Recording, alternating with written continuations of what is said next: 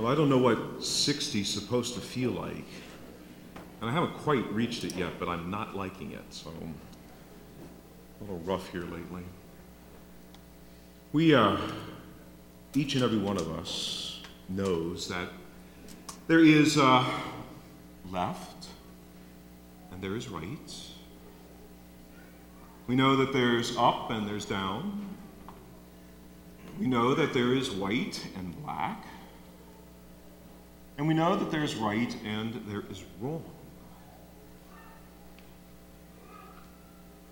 And like it or not, there is no gray when it comes to how we're called to live our lives. Our gospel today speaks to us. It is actually the ending of the Sermon on the Mount. And uh, because we celebrated the Feast of the Presentation two weeks ago, we did not get to hear the beginnings of the Sermon on the Mount, which, of course, are the Beatitudes. And so Jesus presented the Beatitudes uh, to all who were listening. And then we get to this part of the gospel where now he's saying, Go out and live this. You know, the, the people who were listening to him then, and, and us, of course, as well, are being charged then uh, to go out and, and to be his disciples and uh, to change the world, to light it on fire. But he's warning them that they have to be very, very careful uh, to live the life he calls them to in a, a good way.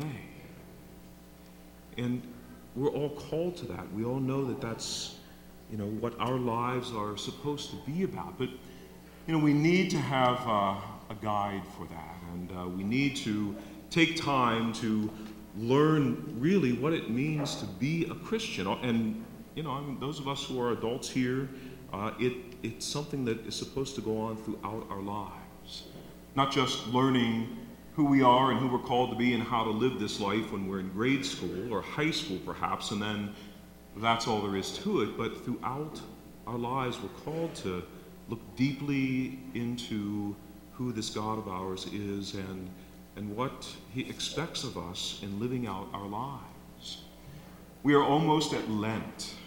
Know, it's uh, not too far away at all. And it, I believe that you know that's probably one of the uh, the favorite times in the church year for most of us. Uh, church attendance picks up, and we all really get into trying to do our best in, in uh, you know, in our prayer life and, and in trying to uh, uh, you know, do as, as the Lenten season calls us.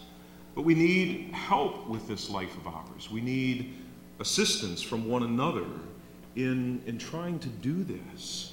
And, and what I want to throw out to you this morning is something that we've been making some minor mention of over the last few weeks, and, and that are these small groups that we have coming up during the, the Lenten season.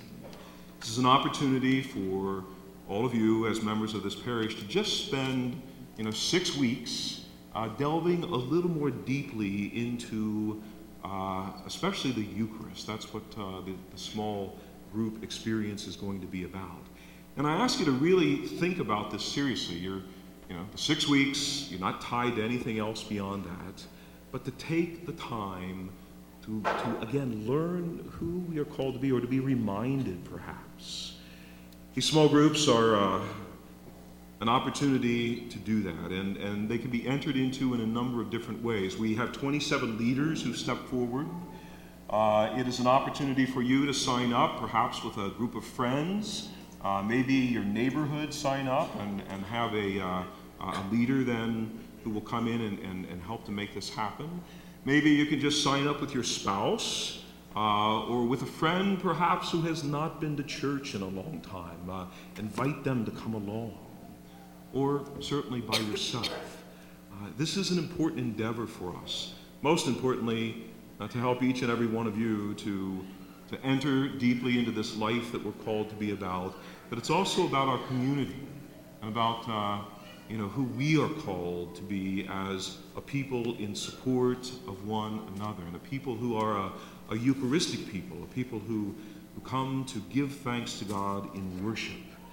And so I, I would ask you to really seriously think about this. Uh, the opportunity this week and next is there out in the gathering space to, to sign up, to be a part of this.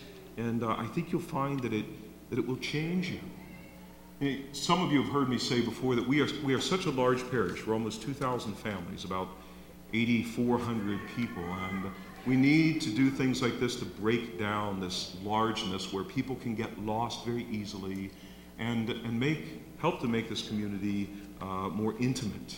And uh, these groups then, as I said, the six weeks is all you really have to commit to, but my hope is there, there will be more that comes out of this. So please give it some prayer and uh, thought in order uh, uh, to be a part of this. And I think not only change yourselves individually, but, but change this parish community as well.